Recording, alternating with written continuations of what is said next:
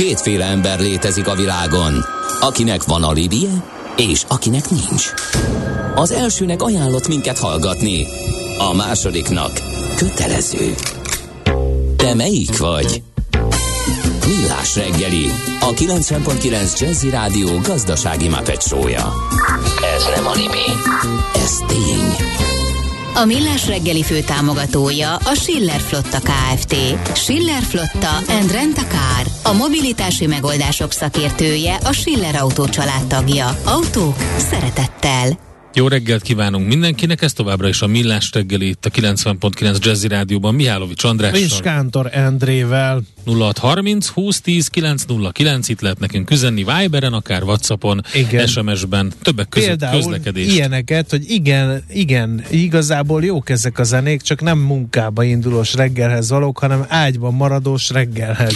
Hát én ahhoz próbálok uh, szolgáltatni. Hát úgyis a Magyar Telekom nem pedzegettük meg, hogy a uh, négy napos munkahét. Négy napos munkahét, akkor már igazából igen, úgyhogy érdekes home office zenéket sugároztunk. Akkor nézzük a közlekedést azért. Budapest legfrissebb közlekedési hírei, itt a 90.9 jazz a hallgató írja, hogy az M51-es, az M5-ös felől az M0-ás felé baleset, teljes útzárt. Te látod ezt? A igen, ez több, igen, több. Az M5-ről nem menjen senki az M51-re, tovább az M5-ösön az M0-ás felé. Ezt ajánlja a hallgató. Igen, ez a 27-es kilométernél volt három személyautó árokba csapódott, a külső sávot lezárták, aztán utána teljes útzár volt, de volt a tárnoknál is egy baleset, és azért az M7-esen is dugul. Még két balesetünk van, az egyik a harmadik kerület Pacsirta mező utcában történt kifelé a Tímár utcánál, a forgalom a befelé vezető oldalon haladhat csupán, illetve korábban is említettük, hogy a 15. kerület Reketje utcában is baleset történt a Rákos útnál. És akkor azt a témát folytatjuk, amit már elkezdtünk egy picit a piaci események, piaci történésekkel az előző blogban. Most azt nézzük meg, hogy a különadók, bankrendszer, monetáris politika hogyan muzsikál, illetve vagy a különadóknak milyen hatása, és a monetáris politikának mi a hatása a magyar gazdaságban. Király Júlia van itt velünk a telefonban. A jelen titulusa most az, hogy az IBS pénzügyi és monetáris politika professzora, hát egyébként pedig ugye volt a Magyar Nemzeti Bank alelnöke, közgazdász, a Nemzetközi Bankárképzőközpont vezérigazgatója, úgyhogy sok komoly pozícióban szerepelt ő már. Jó reggelt kívánunk!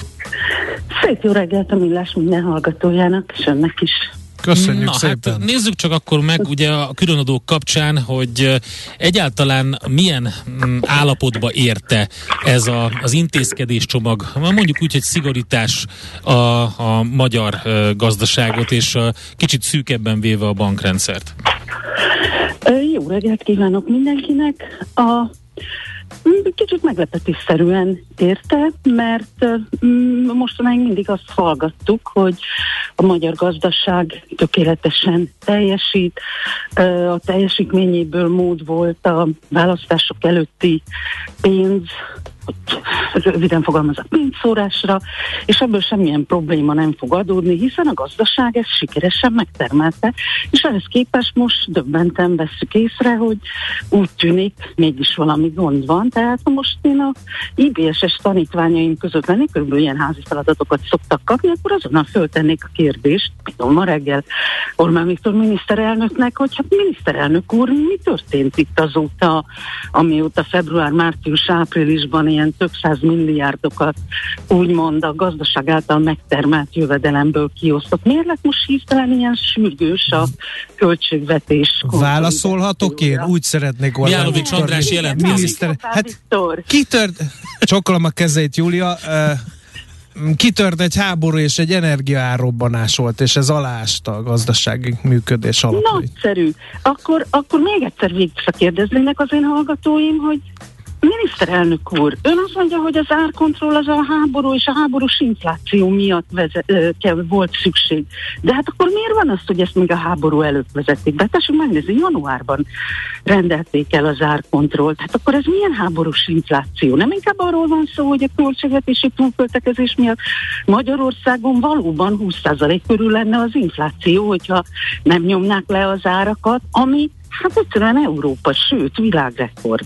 Csak miniszterelnök úr, hogyan van ez? Kérdeznék vissza, mert az én hallgatóim kérdezni tanulnak meg. Ugye szerintem az a leglényegesebb, hogy ebben az országban lassan elfelejtünk kérdezni, például a banki különadókkal kapcsolatban. Hát kérdésekkel nem szabad provokálni, én azt olvastam. A riporterek is provokáltak már kérdésekkel, és mindig rossz lett a vége, mert most már nem mehetnek oda. Igen, egyébként ennyire rossz bőrben van a költségvetés így külső szemmel, és ez egyértelműen a, a választási költségvetésnek köszönhető? Ezt hogy látja? Hát a választási költségvetés elég jelentősen ö, hozzátett ahhoz, hogy jelen pillanatban valóban ö, egy körülbelül olyan 2006-os, 2007-es helyzeten nézünk szemben, mert hát sajnos közben a külső ö, egyensúlyunk is megbomlott. Ugye ezt tanuljuk rögtön az első órán, hogy külső-belső egyensúly, a folyófizetési mérlege egy országnak elkezd radikálisan romlani, és hát az sem tegnap, és nem a háború után kezdődött el. Tehát ez az egész folyamat gyakorlatilag 2017-ben indult, a háború kétségtelenül ráerősített, de ráfogni a háborúra az, hogy a magyar gazdaság ide jutott. Hát ez azt kell, hogy mondjam, hogy bukás hát, helyzet lenne egy így. De arra is lehet fogni, hogy a globálisan elég rossz a helyzet. Ha megnézzük hát a igen. briteket, akkor a briteknél ugye 40 igen. éves igen. inflációs igen. rekordok de, vannak. De Amerikában is elég csak megnézni, hogy a Fed mit összeküzdködik az inflációval, és egy kis nyitott gazdaság vagyunk, csókolom a kezeit, Júlia, egy gyors naszád, és a gyors naszádot a tenger hullámai szokták azért dobálni.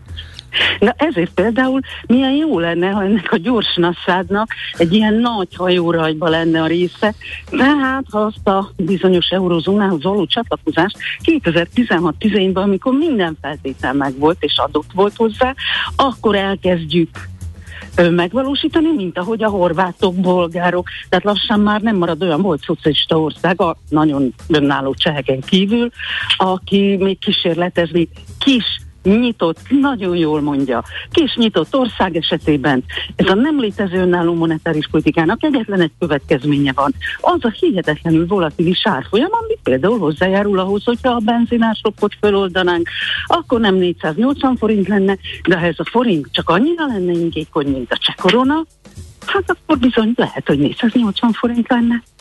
Hát igen, elég sok, elég sok hogy is mondjam, veszély leselkedik a magyar pénztárcákra, mondjuk így. De így van. nézzük akkor a bankrendszert egy kicsit, hogy a bankrendszer uh-huh. milyen bőrben van. Hát úgy tűnik, hogy jó bőrben van, mert hogy Igen. kicsit megint meg lehet fejni, és Igen. különböző illetékekkel, különadókkal terhelni, hogy ezt a kétszer 2000 milliárdot szépen bevasalják. Hát nem csak a bankrendszeren nyilván, de ugye ők már azért fizettek egy párszor. Hát a bankrendszer ilyenkor mindig az első ötlet, ami eszébe jut egy fiskális politikusnak, ha rendbe kell tenni a költségvetést, és kétségtelenül az elmúlt három évben a magyar bankrendszer nagyon jól teljesített, kiváló magas számai voltak. Tegyük hozzá, amit szintén tanulunk, talán másodéven már a, az IBS-en, nemzetközi összehasonlításban reál értelemben egy ilyen átlagos tőkearányos jövedelmezőséget produkált. Tehát szó sincs arról, hogy valami kiugró világtörténelmileg szuper nyeresége lenne, de azt elismerem, hogy az úgynevezett windfall tax, ami tehát az a egyszeri különleges adó, amit ö, ö, nehéz helyzetben így kiszoktak vetni különböző ágazatokra, ha valóban két év múlva visszamondja a kormány, akkor a legnagyobb elismerést fogja tőlünk kapni. Tehát két évre a bankrendszer nehéz helyzet van, válsághelyzet van, meg lehet adóztatni. De akkor ezt nevezzük annak, ami windfall uh-huh azaz az egyszerű nehéz helyzet miatti adónak, és utána meg felejtsük el. Hát ahogy egyébként neve... el, hogy a bankrendszer kiugró jövedelmi, jövedelmezőségét, az úgymond kiugró jövedelmezőségét, a magas nyereséget mi is okozta? Hát például a Magyar Nemzeti Banknak az a zseniális stratégiája, aminek révén a mérlegét megduplázta, így a bankrendszer most valóban ott ül az egyre emelkedő jegybanki kamatokkal ö, ö, jutalmazott hatalmas betétein. De hát ez a Magyar Nemzeti Bank saját politikájának a következménye. Ezért most miért a bankrendszert kell megbüntetni? Uh-huh. Hát igazából nem... Rendes monetáris politikát csinálni. Igen, nem igazából nem büntetés van, mondjuk, mondjuk így a, ezt a, tehát hadd védjem ezt az oldalt, hanem hát ahogy ön is említette, van egy, egy külön helyzet, egy válsághelyzet, és itt egy, egy jó jövedelmezőségű szektor, az ki tudja ezt a, segíteni az országból, az országot a gondból. Ha ez lenne a, a, a hozzáfűzött magyarázat, és születne egy megállapodás, mi szerint most 2022 ö, van most júniusában bevezettük, de 2024 június 1-ével ez Isten bizony meg fog szűnni aláírás pecsét, akkor szerintem senki nem is szólna egy mhm. szót se. Hát ez, ez jellemző, ezt láttuk ugye a briteknél, láttuk jó pár olyan országot, ahol vezettek be ilyen külön intézkedéseket, a energiaszektorra is, és pénzügyi Igen. szektorra is. Uh, picit akkor menjünk erre rá. Endrének ez a gumicicája, a, a külön adók, meg a, nekem meg ez a nemzetközi... Hát én, engem azért mert engem érdekel dolgok. Király Júlia véleménye az extra profitról, hogy, hogy ez mint közgazdaságtani... most vitatkoznak, Igen. ez például abszolút üljenek el egy IBS-es órára. Igen, ezt szeretjük, hogy a hallgatónak van önálló véleménye, és azt mondja, hogy de talán ő nem biztos, hogy magának van igaza. Abszolút jó a kérdése. Oké, okay, köszönöm szépen. No, a, mielőtt az extra profit, én egy kicsit hadd lovagoljak itt a nemzetközi folyamatokon, uh, és megint csak egy kicsit ilyen uh, vitatkozást, hogy uh, hát egy ilyen kábítószer volt a világgazdaságban. Hát úgy öntötték a központi bankok a pénzt a világgazdaságban megmentvén őt mindenféle visszaeséstől, Covid vagy akármilyen visszaeséstől, hogy az rászokott a pénzre, az inflációt generált, hiába figyelmeztetett mindenki, nem nagyon vettek vissza, ugye helikopterpénz volt, és hát ez, ez generálhat világszinten, vagy generálhatott világszinten olyan problémákat. Egyrészt az, hogy ugye a Nemzeti Banknak is úszni kellett az árral, önteni a pénzt a gazdaságba, ha már a, a nagy jegybankok ezt csinálták, másrészt le kell nyelni Magyarországnak is azt a békát, amit a nagy országoknak is. Na kezdjük akkor a végével. Ugye azt mondja, hogy a Magyar Nemzeti Banknak is azt kellett tenni, mint a világ összes többi jegybankjának. Maga szerint a fejlődő országok közül mely országokban volt olyan mértékű, vagy egyáltalán kötvényvásárlási program, ami a Magyar Nemzeti Bank mérlegét is megduplázta, mint a nagy ö, jegybankokban. Tehát hány fejlődő ország volt még Magyarországon kívül, aki ilyen mértékű és nagy, és elsőként vezette be? Hát, Magyarországon kívül elárulom egy ország volt, úgy hívják, hogy Kolumbia.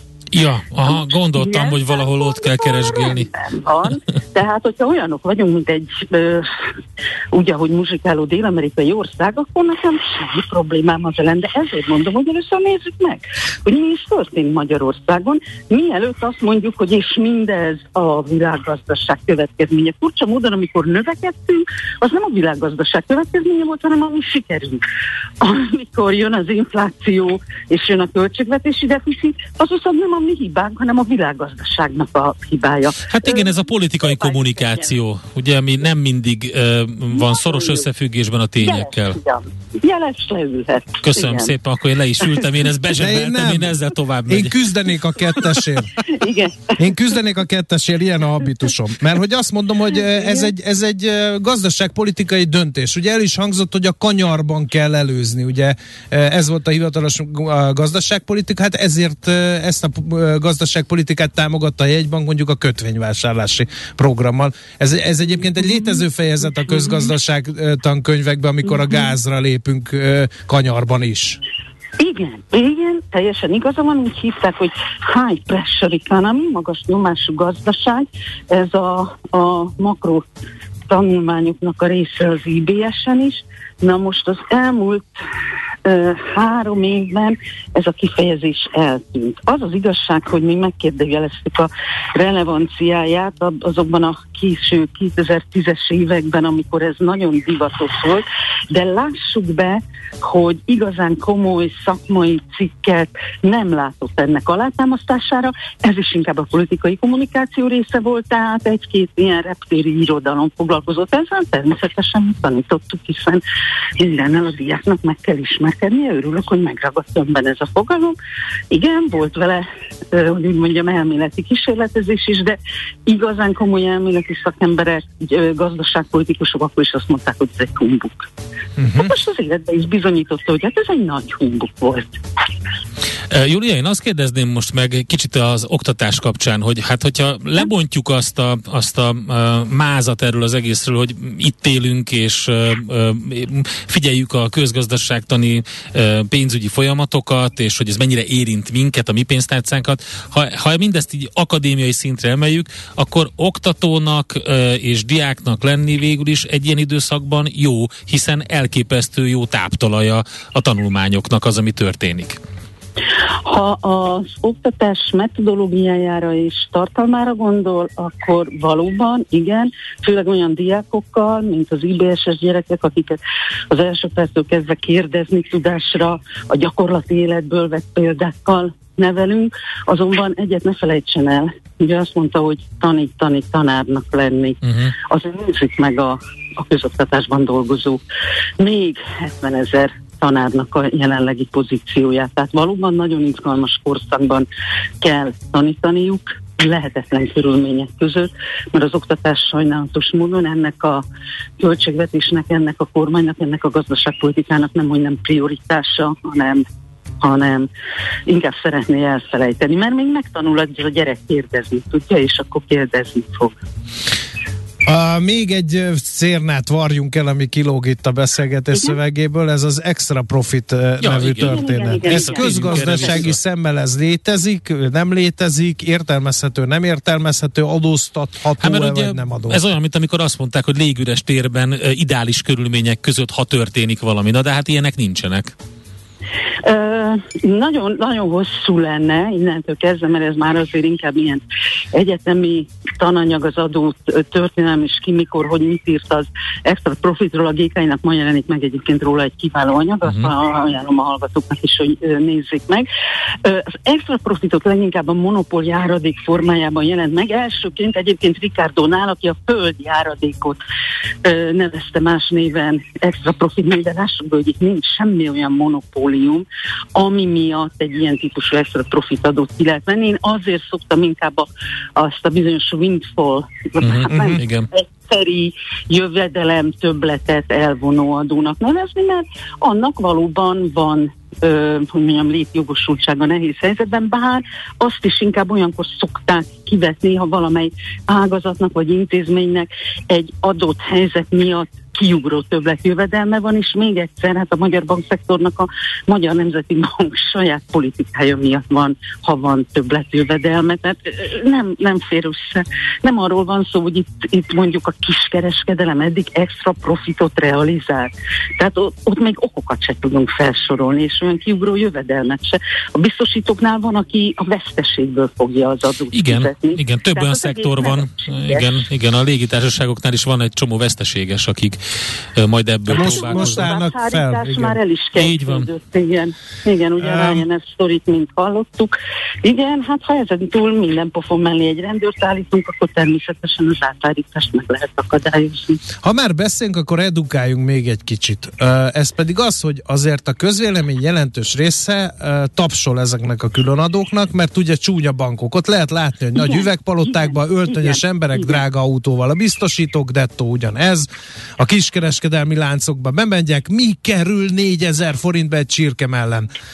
Ez is biztos extra profit. Tehát az átlagember, aki nem közgazdaságtan könyveket olvas, uh-huh. az azt mondja, hogy hát igen, látni, hogy minden drága, van ott pénz, miért nem dönthetne úgy az állam, hogy elvegyen ebből és visszaossza. Hadd had mondjam el egy közvetlen tapasztalatomat a a ö, helyi, ö, most vidéken vagyok, és a helyi mesterember, aki jött megszerelni az állat, ami szépen tök mindegy, és valahogy pont erről beszélgettünk, és azt mondja, hogy és a Mészáros Lőrinc extra profitja, az nem extra profit?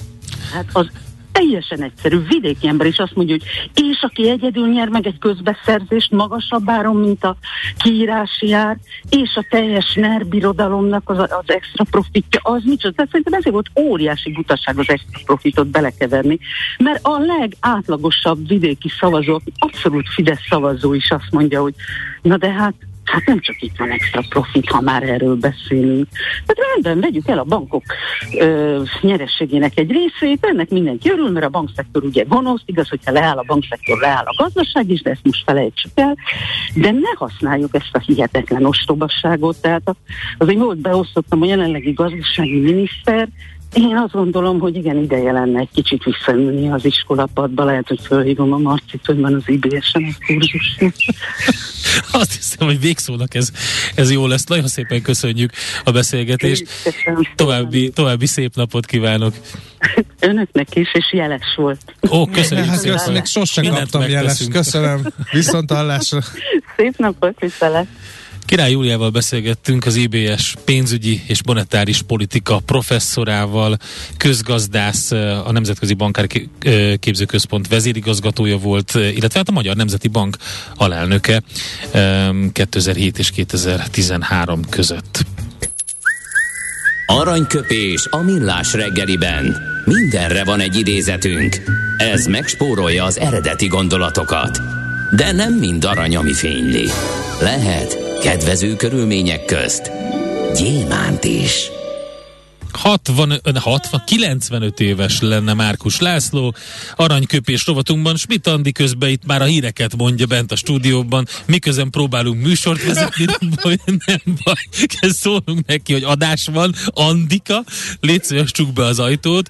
Nézd, Andi, ajtó, csuk be, légy szíves. mi állami csodlás. Kifeküdt, ennyi. Nem tudom elmondani, hogy Márkus László, aki 95 éves lenne, mit mondott a mai napon.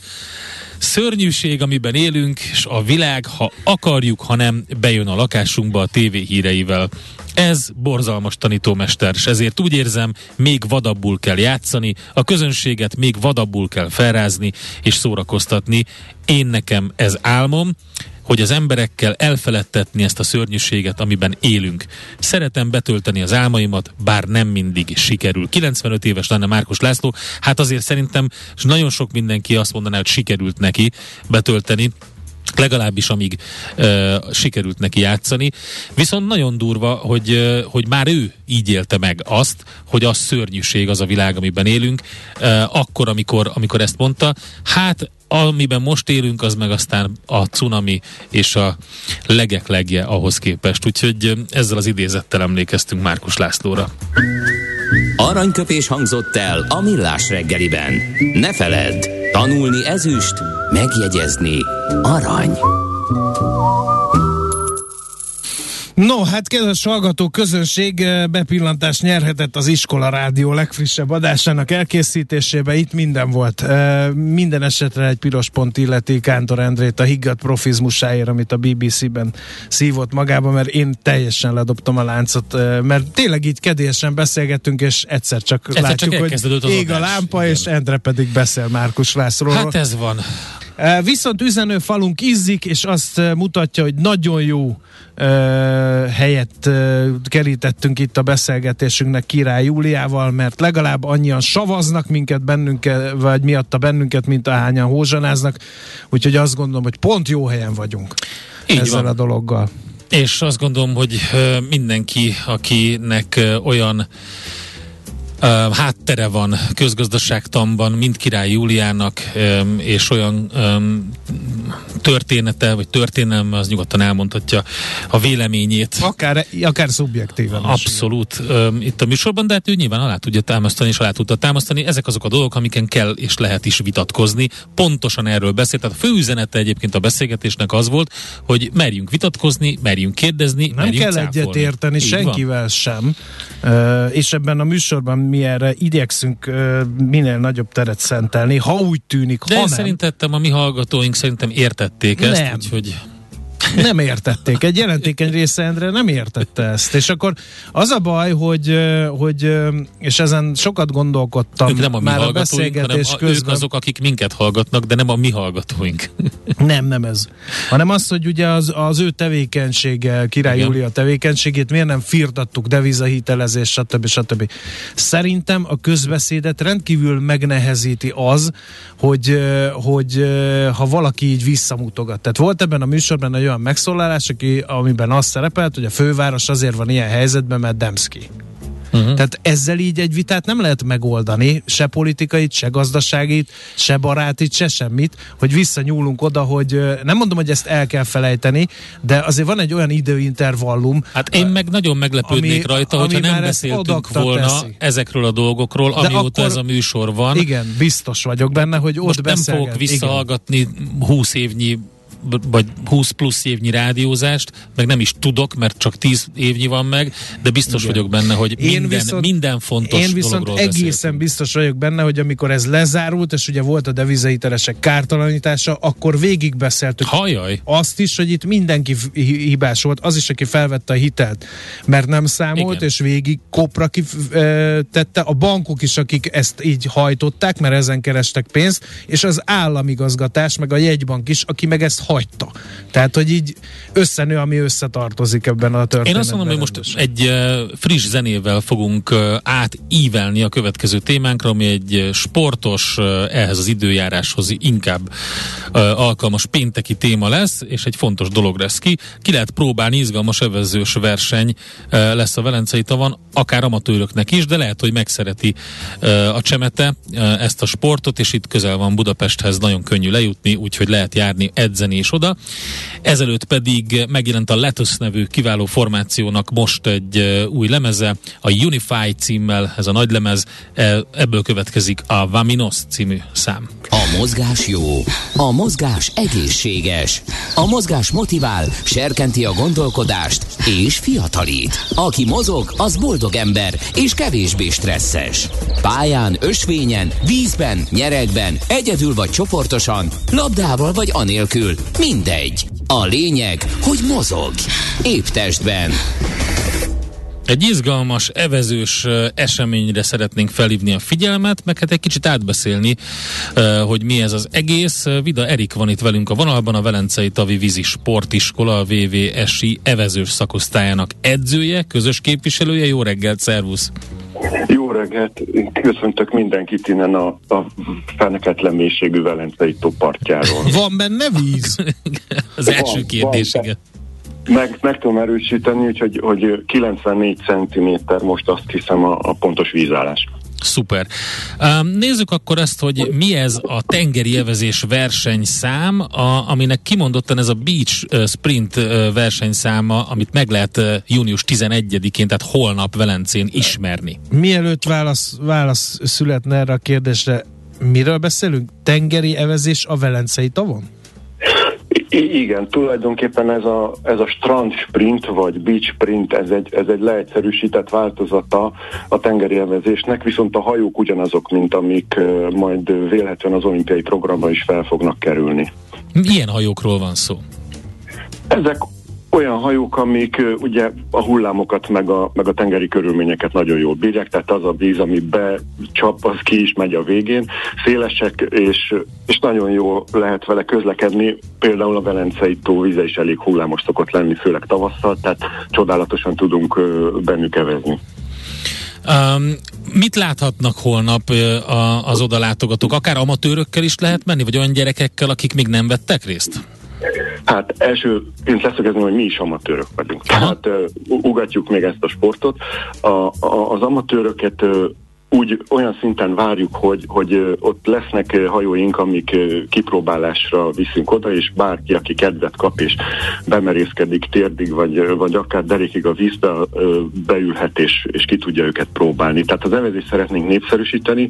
Ez a versenyform, ez a Strand Sprint, ez idén került be a Magyar Evező Szövetség versenyprogramjában. Négy állomás lesz, aminek az egyike ez a holnapi Velencei lesz.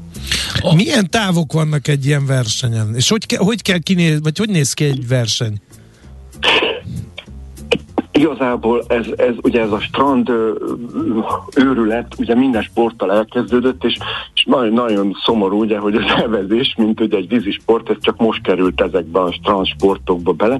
Tehát a, a, a strandon ugye elindulnak a versenyzők, futnak a parton 8-10 métert, amennyi lehetőség van, beugranak a hajóba, ott szlalomban, jó esetben szlalomban teljesítenek 250 métert, megfordulnak, visszaveznek, kiszállnak a hajóból, kirohannak, és egy nagy vetődéssel beugranak a célba, vagy beszaladnak, a, kinek mi tetszik, és, és akkor áll meg a stopper.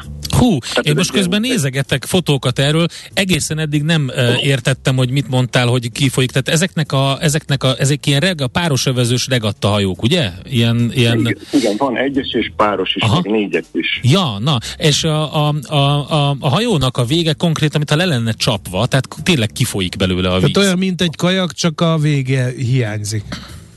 Így van, meg olyan, mint egy evezős Aha, hajó, aminek szintén a, a klasszikusnak ugye nem ilyen a vége, tehát hogyha valaki nagy hullámok közben becsurrant, az is kifolyik hátul. Oké, okay, reméljük, hogy az nem, nem jön össze. É, mennyire labilisak ezek? Tehát pont az jutott eszembe, hogy azért, hogyha oda kell futni, be kell ugrani, akkor azért az, az egy jó kis teljesítmény. Tehát ö, ott vannak ugyebár a szekundánsok, akik uh-huh. fogják a hajót, miközben beszáll a versenyző, és, és körülbelül, tehát így lehet, hogy a képeken nem látszik, mint egy forrázó teknő, ezek olyan szélesek ezek uh-huh. a hajók, meg még villa is van rajta, a lapát még messzebb támasztja föl a, a, a, az egyensúlyt, tehát abszolút biztonságosak a laikusok meg az amatőrök számára is. Hogyan, én nekem az első benyomásom az volt, amik, és nagyon érdekes, hogy most beszélgetünk erről, pont reggel mondtuk, hogy évfordulója van az első Oxford-Cambridge evezőversenynek, 1829-ben volt.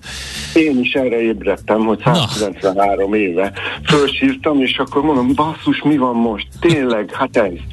És, és hogyha belegondoltok, ugye Petőfi Sándor akkor hat éves volt. Igen. Igen. Kb.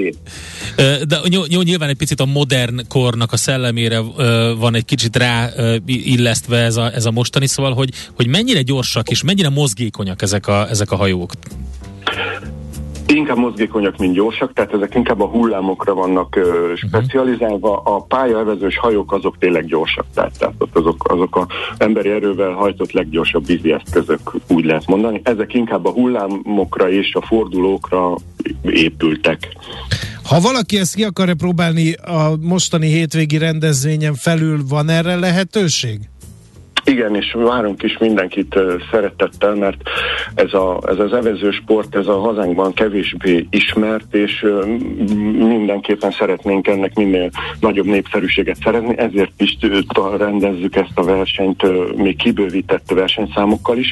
Tehát a www.hu oldal, ami most ugyan szerkesztés alatt áll, de ott az elérhetőségeink megvannak, és a, azt tudjuk mondani, hogy 10-től 90 éves korig mindenkit várunk szeretettel. Azért mondom ezt a, a 90-et, mert például tavaly előtt még, még indult versenyzőnk, aki 33-as születésű volt, tehát, tehát ez egy élethosszig űzhető sport. És egyébként így ilyen szabadidő sportként ez az evezés űzhető, mert Ugye azt látjuk, hogy ma már azért lehet kapni sportáruházakban olyan evezős készségeket, ilyen kajakot, vagy szápot, vagy valamit, amit egyre többen használnak, könnyen fel lehet tenni az autóra, és akkor lemegyek egy kicsit evezgetni. Ez a készség is alkalmas ilyesmire? Alkalmas, hát bizonyos feltételek között, mert azért ez egy picit robusztusabb hajó, tehát ezt ugye az ember egyedül nem nagyon tudja feldobni a tető csomagtartóra, ez inkább utánfutóval lehet szállítani, de e- erre van ugye a VVSI, ahova le lehet jönni, és vannak ilyen hajóink, és, és itt meg is tanítjuk ugye azokat, akik szeretnének szabadidősportként ilyenre vetemedni. Közben nehogy összezavarjuk itt a hallgatókat a holnapi esemény, az hol lesz pontosan? Mert a VVS-nek a, a, a, az épület együttese... Az Agárdon van. Igen, az hát már majdnem ott Agárdon van, de hol lesz a verseny? maga a verseny, ugye a, a, a Velence Korzó jó voltából ők biztosítottak lehetőséget, hogy, hogy ugye ezt a kellőképpen megfelelő strand hangulatot ugye tudjuk biztosítani, és, és ott a tó környéken igazából ennek van olyan feelingje, ami egy ilyen hamisítatlan strand sprinthez szükséges, és nagyon köszönjük nekik, hogy beengedtek bennünket erre a rendezvényre. Mikor kezdődik? Az első futam az 10 óra 30-kor, de, de ott, ott előtte már, már, már ugye készülődünk, ugye a verseny előtti egyeztetés 9-kor lesz. Ö, tényleg, ha valaki ugye általában oda lejön mondjuk akár Pestről egész napos programot tud csinálni, nagyon jó kis helyek vannak itt a tó környéken, ez a világ közepe, úgyhogy hogy mindenkit várunk szeretettel, és, és lesznek olyan érdekességek, amik, amik ugye szintén ezt a strand sprintet két éve tartottuk országunkban először Agárdon, és aztán most még betettünk egy olyan versenyszámot, ami talán népszerűsítheti ezt a sportot, ez a bizonyos hajóvonták találkozása. Na, és, a rádióból jól ismert kifejezés. Igen, és, és ugye mindig tilos volt, és igen. ezt nem értettük sose, hogy olyan szomorú ez is. Most ez, ez itt üdvös lesz, és ezek a hajóvonták találkozás, ez üdvös lesz, találkozni fognak, és ez lesz a, az első Power Parkász kupa. Na, ez micsoda? Ez egy őrület. Tehát ilyet még ember fia nem látott itt a tavon sem, meg máshol sem.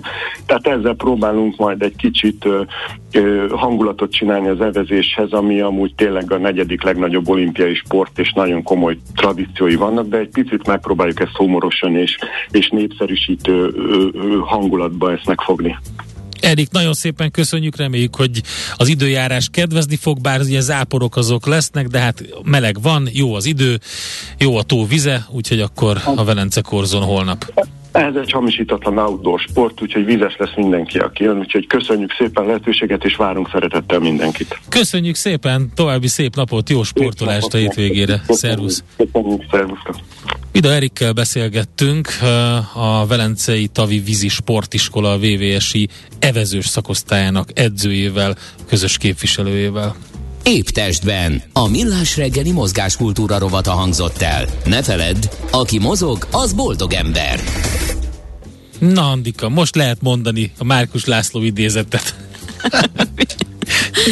Azt én nem hallottam, mert közben ja, beszéltem értem. valami teljesen másról. Okay. Megnyújtoztál. Nyújtoztam, és azt mondtam, igen, hogy nem tudtam aludni. Figyelj, zseniális performance következik most a Millás reggeliben, mert a zene után kapcsoljuk Ács Gábort, aki egy szusszal 30 percen körül keresztül fog üvöltözni azért, hogy a Ryanair rögtön ja. továbbhárította a különadót azokra a jegyekre is, amit már megvásároltak. Is Na ezért mondom, tessék, akkor a, hír, a hírt elmondja Schmidt Andi, a kommentár majd jön Ács Gábortól, Káosz a reptereken, adóáthárítás Ryanair módra, erről, fo- erről fog szólni az utazási rovatunk. Műsorunkban termék megjelenítést hallhattak. Nézz is! Ne csak hallgass! millásreggeli.hu